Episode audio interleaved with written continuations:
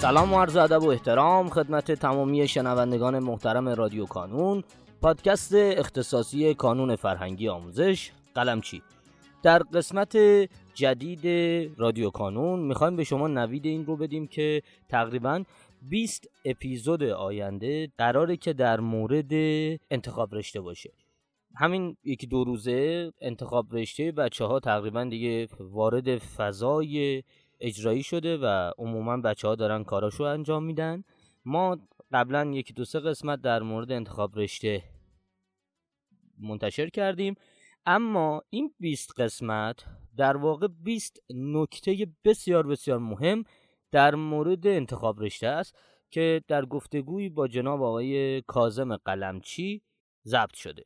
و ما طی این یکی دو روز آینده تلاشمون این هست که بتونیم هر 20 نکته رو منتشر کنیم که دانش آموزان در نکته های کوچولو کوچولو بتونن تلاش بکنن برای اینکه نتیجه بهتری بگیرن برای تصمیم گیری در انتخاب رشتهشون.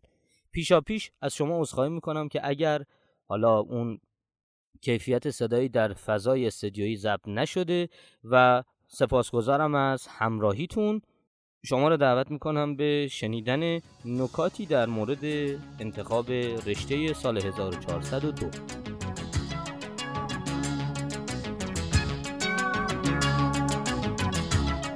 قسمت هشتم انتخاب رشته. دو تا علاقه اصلی شما چیه؟ دو تا رشته ای که خیلی بهش علاقه داری کدومه؟ دو تا رشته ای که بهش خیلی ترجیح میدی ترجیح میدی اونا رو کدومه؟ و چرا نمیگیم پنج تا؟ ببین ما تو تجربه ای که داریم اینطوریه که به دانش آموزان میگیم که رشته های مورد علاقت چند تاست؟ معمولا دوتا بیشتر نمیگن. به ندرت تک و توک میگن سه تا و اتفاقا خیلی از آدم هستن که فقط میگن یه دونه. برای اینکه شما رو کشف کنیم اولین موضوع اینه که شما به همین الان بنویس. دو دوتا رشته که بهش خیلی علاقه داری کدوم هست دوتا رشته که خیلی ترجیح میدی کدوم هست معمولا آدم صد تا علاقه نداره. شما تو تیمای فوتبال هم که بخوای ببینی شما نمی‌تونی بگیم خیلی از آدم فقط طرفدار یه دونه تیمن دیگه خیلی خیلی هنر کنن این نبود میگن طرفدار اون یکی تیمن یا دو تا تیم با هم بازی می‌کنن میگه من تو این دوتا حالا طرفدار این یکی هستم. معمولا تعداد علاقه ما صد تا نیست. مردم معمولا میگن که آقا این دوتا رو خیلی حالا اگه شما سه تا علاقه داشتی سه تا رو بنویسی چهار تا علاقه داشتی چهار تا رو بنویسی. ولی تجربه نشون میده که آدما تعداد علاقه هاشون خیلی زیاد نیست. ولی شما در صورت یه دونه دو تا سه تا رشته رو که خیلی علاقه داری بنویس و این رو اولویت خودت حتما قرار بده. اینو برای خودت روشن بکن. این که میگیم دوتا برای اینکه در تجربه دیدیم تعداد علاقه آدم ها بی نهایت و بیش از اندازه نیست. بقیهشون خیلی فرق نمی‌کنه. خب من بقیه رشته رو چیکار می‌کنم؟ اونجایی که خیلی علاقه خاصی ندارم اونجا به ترتیبی که توی جدول انتخاب رشته اومد و نرم افزار اومد می نویسم پس چطور شد؟ اگه یه رشته رو خیلی علاقه داشتم خودم اگه خودم خیلی علاقه داشتم بالا می نویسم ولی کن اگه برام فرق نمی کرد دیگه اونو به ترتیب جدول می نویسم جایی که خودم علاقه دارم اونو اول می نویسم ولی اونی که علاقه ندارم بعدم می نویسم من چند تا مثال از علاقه رشته ها برای شما می‌زنم.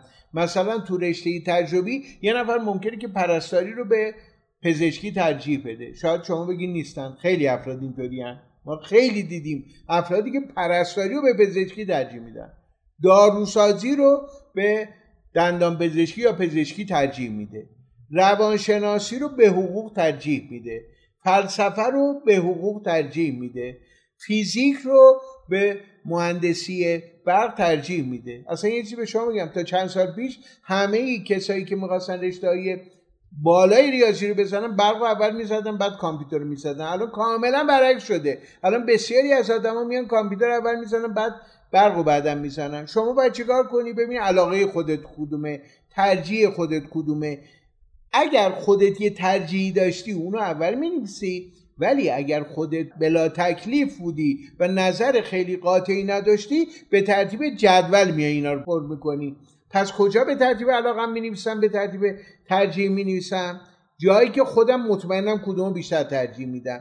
ولی اگر که خودم ترجیح نداشتم به ترتیب جدول اینها رو پر می‌کنم. این هم شد قسمت هشتم.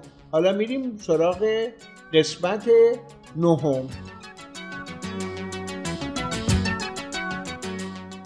در پایان امیدوارم مسیری که آغاز کرده ایم بتونه نقشی هرچند کوچک در موفقیت دانش آموزان عزیزمون داشته باشه و همچنین تشکر می‌کنم از تمامی کسانی که ما رو در تولید هرچه بهتر این پادکست یاری می‌کنن.